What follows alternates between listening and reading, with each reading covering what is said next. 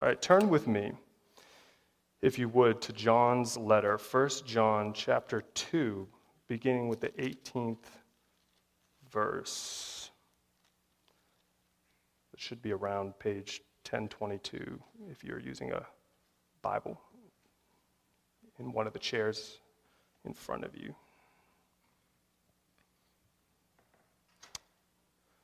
John, 1 John 2 18. Children, it is the last hour. And as you have heard that Antichrist is coming, so now many Antichrists have come. Therefore, we know it is the last hour. They went out from us, but they were not of us. If they had been of us, they would have continued with us. But they went out that it might be plainly seen that they all are not of us. But you have been anointed by the Holy One, and you all have knowledge. I write to you not because you do not know the truth, but because you do know it, and because no lie is of the truth. Who is the liar? But he who denies that Jesus is the Christ. No one who denies the Son has the Father. And whoever confesses the Son has the Father also. So let what you heard from the beginning abide in you. If what you heard from the beginning abides in, in you, then you too will abide in the Son and in the Father. And this is the promise that He has made to you eternal life. I am writing these things to you about those who are trying to deceive you. But the anointing that you have received from him abides in you, and you do not have need for anyone to teach you. But as the anointing teaches you about everything, and is true, and is no lie, just as it has taught you, abide in him. The word of the Lord. Thanks be to God. That's right. I wrote a poem as a way to remember what I was hearing from the apostles' exhortation here, and I want to read it to you. It's short, don't worry so that in Christ we may be not deceived? Must we indeed believe what we've received? Anointing Spirit, his testimony, abiding thence and to eternity with our God. Da dum, da dum, da dum, da dum, da dum. You remember your English classes? Right? Whoops. Iambic pentameter right, or pentameter. What one may hope to commend to the mind through prosaic fact, one may sink into the soul through verse. So I'll be using this poem as an exegetical outline for us this morning. Okay?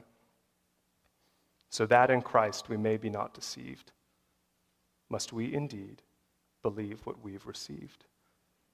Anointing spirit, his testimony, abiding thence into eternity with our God. So, first part, so that in Christ we may be not deceived. Did you hear how John introduces his thought in verses 18 and 19? Children, it is the last hour. And as you have heard that Antichrist is coming, so now many Antichrists have come. Therefore, we know it is the last hour, because they went out from us, but they were not of us. If they had been of us, they would have continued with us. But they went out from us that it might be plain that they all are not of us. You know, some machines still require quarters, right? Soda machines, some parking meters. Imagine the frustration of a teen at camp, if you can imagine this, feeding a machine over and over and over again and getting spit out and spit out and spit out, and they're just like, I just want my soda, right? Hypothetically. Only to discover that he had a Canadian coin. Would it work? No, right? The machine didn't work because it received a false quarter. Well, there are false Christs, there are false teachers. Like foreign currency, they can look the same, feel the same, weigh the same, so much that a sorter may put them into your little roll of quarters. And yet, they carry no authority in the heavenly country, nor do they bear his image, who is the heavenly king. Foreign coins are effectively false coins. And so it is with teachers. We must pay attention and not throw them casually or curiously into our pockets. For when the time comes to purchase, their rejection will be embarrassingly evident and do us no good. False is one way to render this prefix anti, right? Antichrist. But it also can suggest against or opposed to. Unfaithful teaching among the faithful is not merely a matter of getting it wrong. There is no neutrality in the gospel. One is either for Jesus Christ or against Jesus Christ. There is no in between. And thus, the Venerable Bede, ancient doctor of the church, in preaching on this passage about 1500 years ago, says this John says that the Antichrists have gone out from us but then adds the comforting words that they were never actually with us beforehand. In fact, he is saying that no one except an antichrist would even leave us. For those who are not against Christ will cling to his body, that is the church. In the body of Christ, there are those who are still being healed and who will not fully be well again until the resurrection of the dead. What he's saying there is don't think everyone who just doesn't have their life together or doesn't have the best theology is an antichrist. There are still those being healed. But there are also those who are malignant tumors, and when they have been removed from the body, it is spared. Thus, it is that the departure of such people is of great benefit to the church. It should be no surprise that the world, the flesh, and the devil, like a virus, should seek to infect the body's own cells and turn them into a breeding ground against itself. Always the people of God have been, the primarily, have been primarily corrupted from within through legalistic and syncretistic false teaching.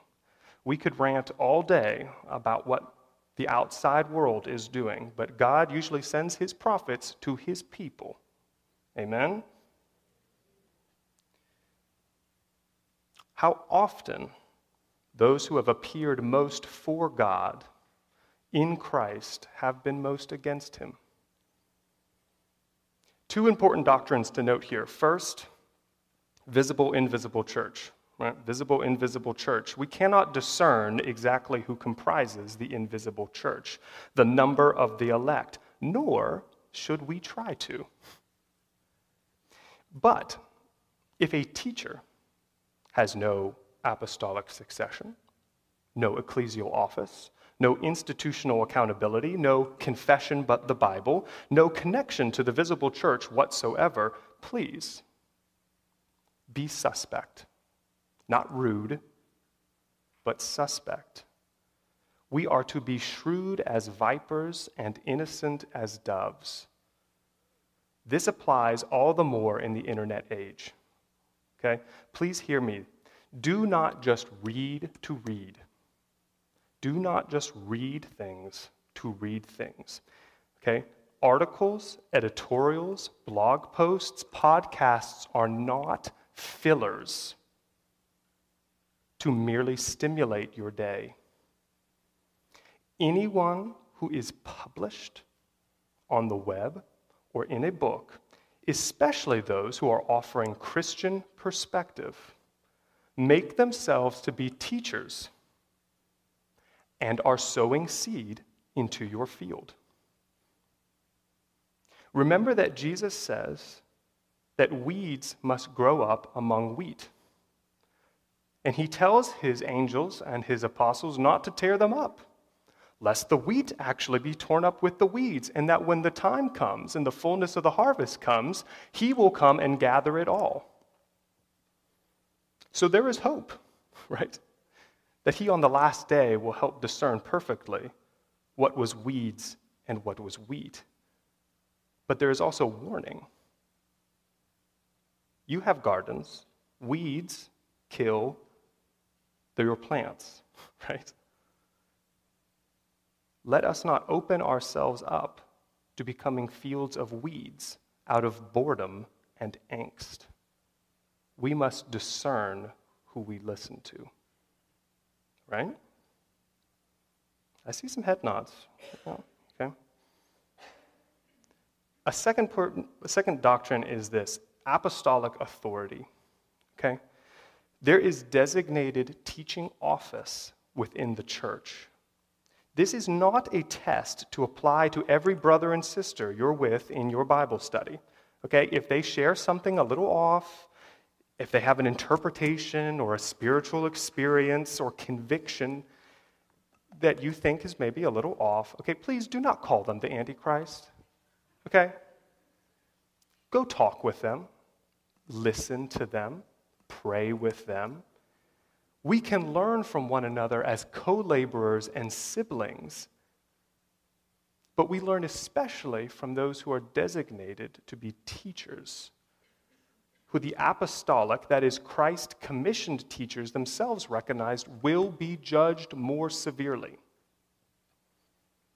I say this as I'm standing up here at the pulpit, right? like, okay, any teacher teaching without the church or teaching different from the church, John says, point blank, is a liar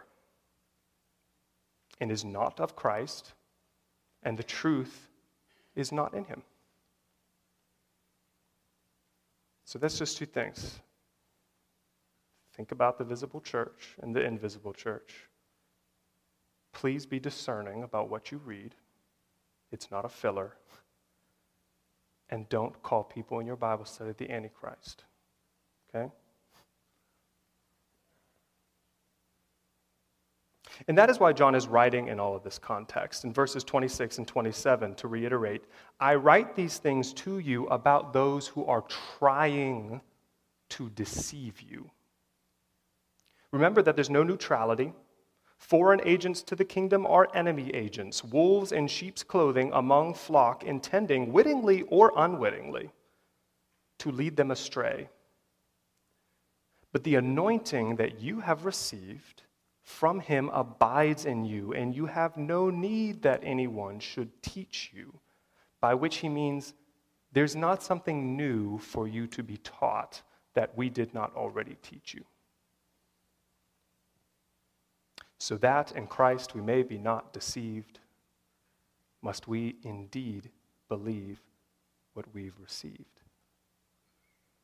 While false teachers and their followers go astray from the church, Christ's body, those who truly know him and belong to him, abide in the church.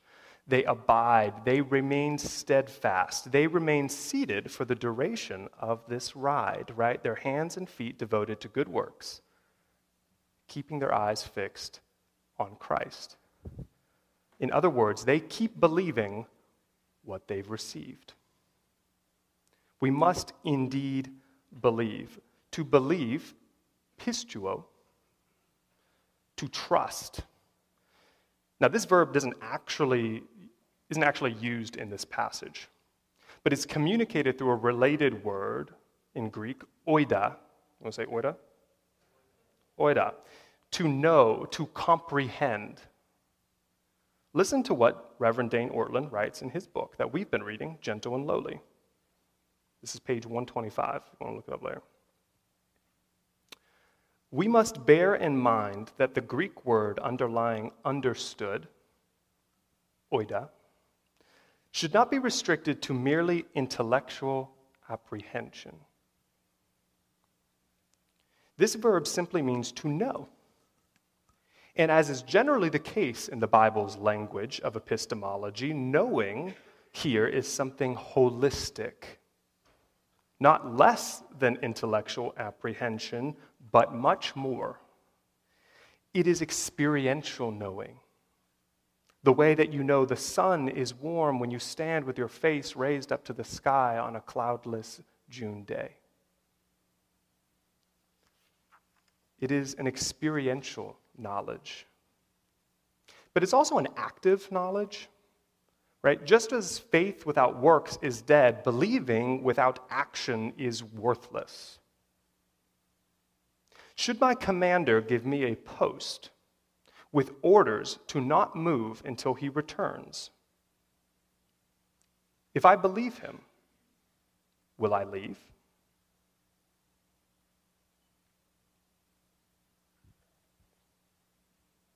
No, thank you. There we go. No. If I obey, I will stay. What trust is there without obedience? Now, what would entice me to leave? Well, I'm sure there might be many things, right? Worry as the days carry on, weariness as supplies run out, and my body aches, warfare without and fear within, as I wonder agonizingly was this commander ever worth trusting in the first place? But that's the difference here, okay?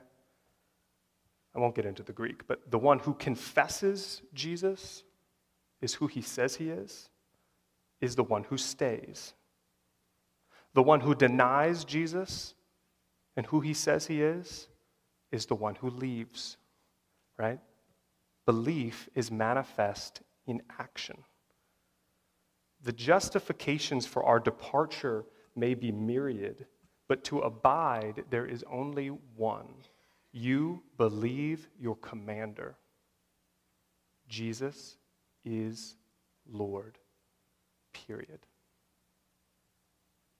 The commander in this example gave orders, but we receive much more than orders from our heavenly captain.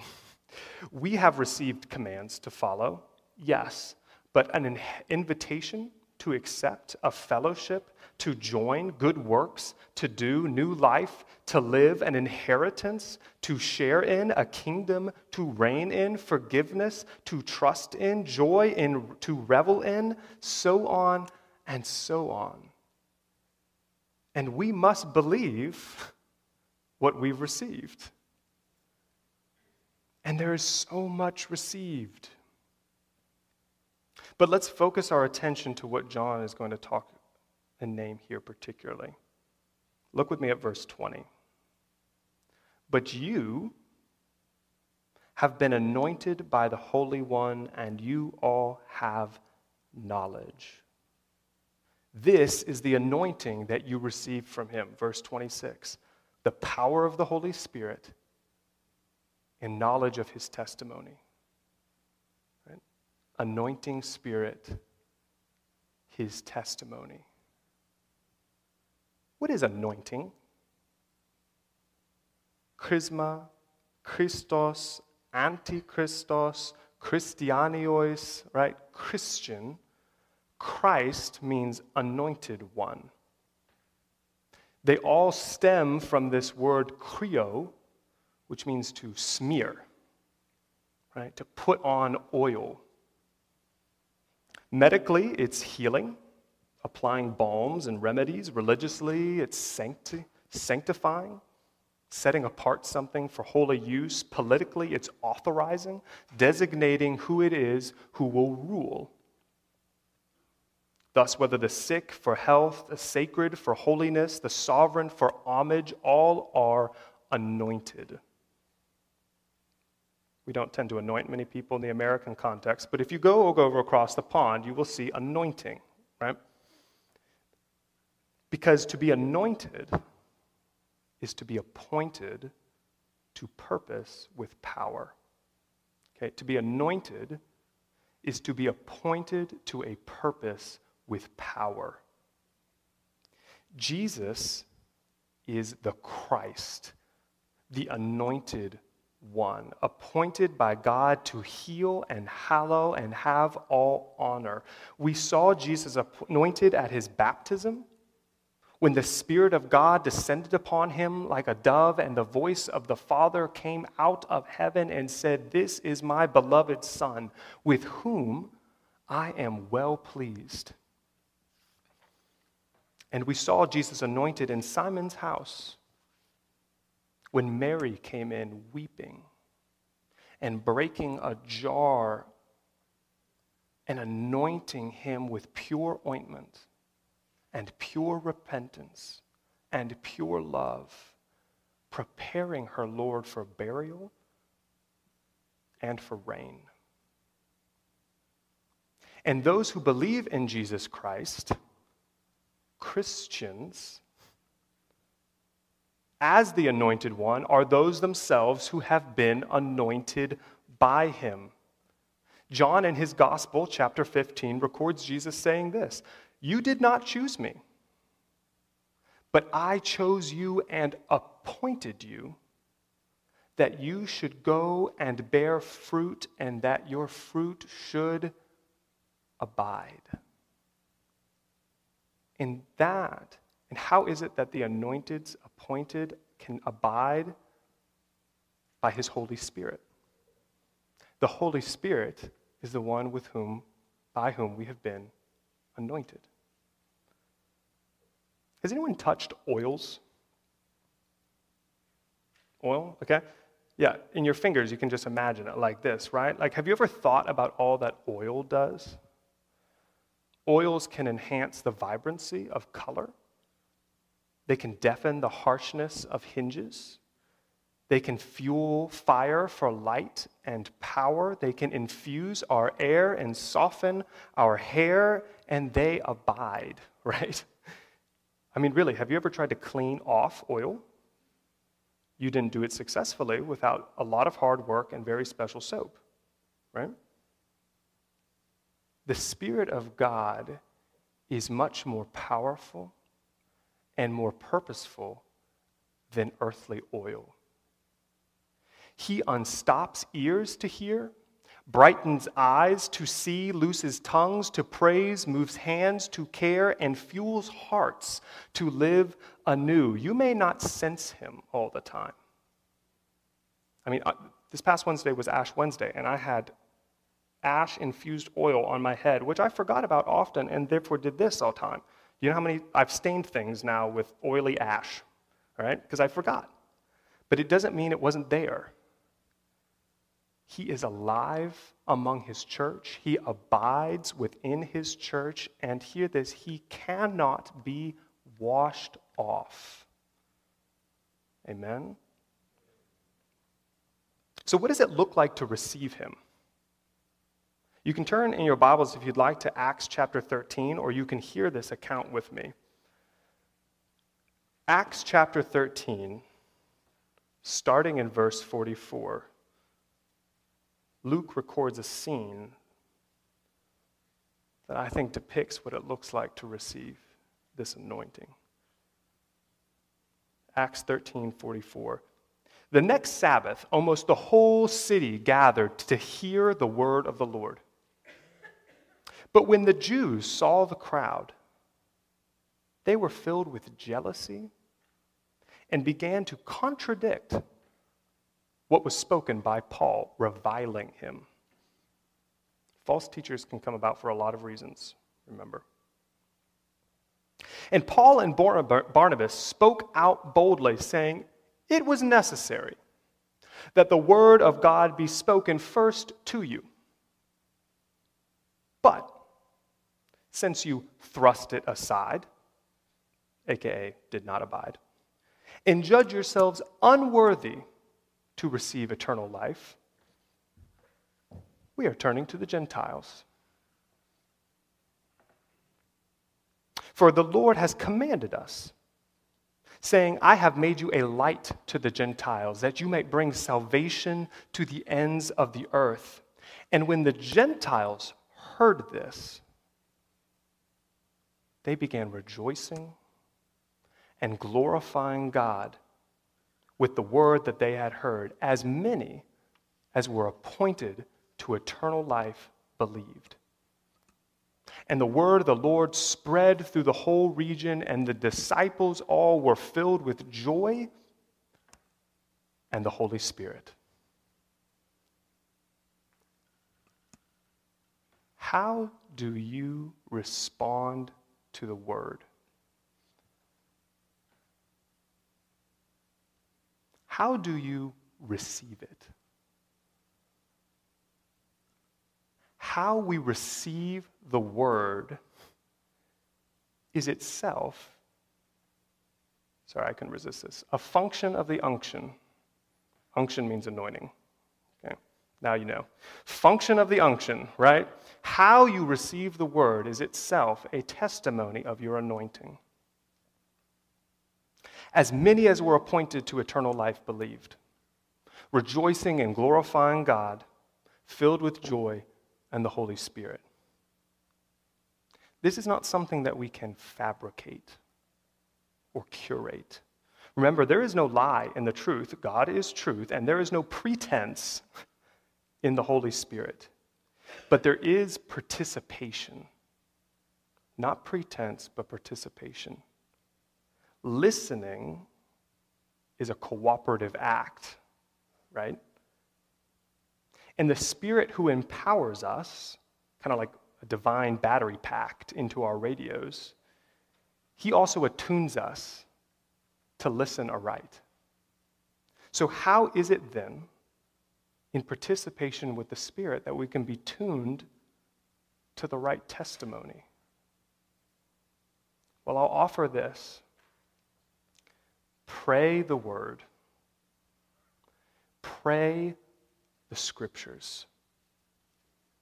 We can neither hear nor speak the word of God without the Holy Spirit. It is He who opens our ears and is He who speaks through the, Spirit, uh, through the scriptures. Right? So that in praying the word, you know, you can have confidence that you must be abiding in God no one can pray the scriptures without the Spirit of God abiding in him or her. And this can come in a number of fashions, right? When you hear the word preached, like we are this morning, listen, take notes, don't nap, okay? But all the more pray. Pray. If you take notes, go back and pray them. If you're listening to the passage, pray it. Practice turning into it into prayer. You can do this with one another. That's why we have the Lord's Day. But it's also something to revisit in small groups or in your homes. You can turn back to the passage. Learn to pray with one another. Not just, well, here's what I liked about the sermon. I know you like everything about my sermons, but you know, just kidding. It's really easy. I know as a preacher, it's really easy to spend time evaluating a sermon. If I might be bold by an old Welsh preacher who taught one of my homiletics class, you may not judge a sermon. God is speaking to you. Your job is to pray it and let it form you.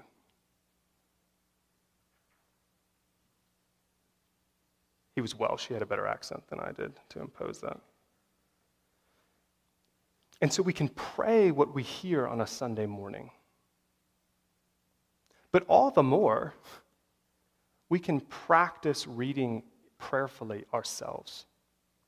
Okay? There is a practice, Latin, lectio divina, in English, divine reading, which is a mode of prayerful, affective meditation upon the word. I'm going to get into this, and some of you in the youth group may recognize some of the things that I'm talking about here. Okay?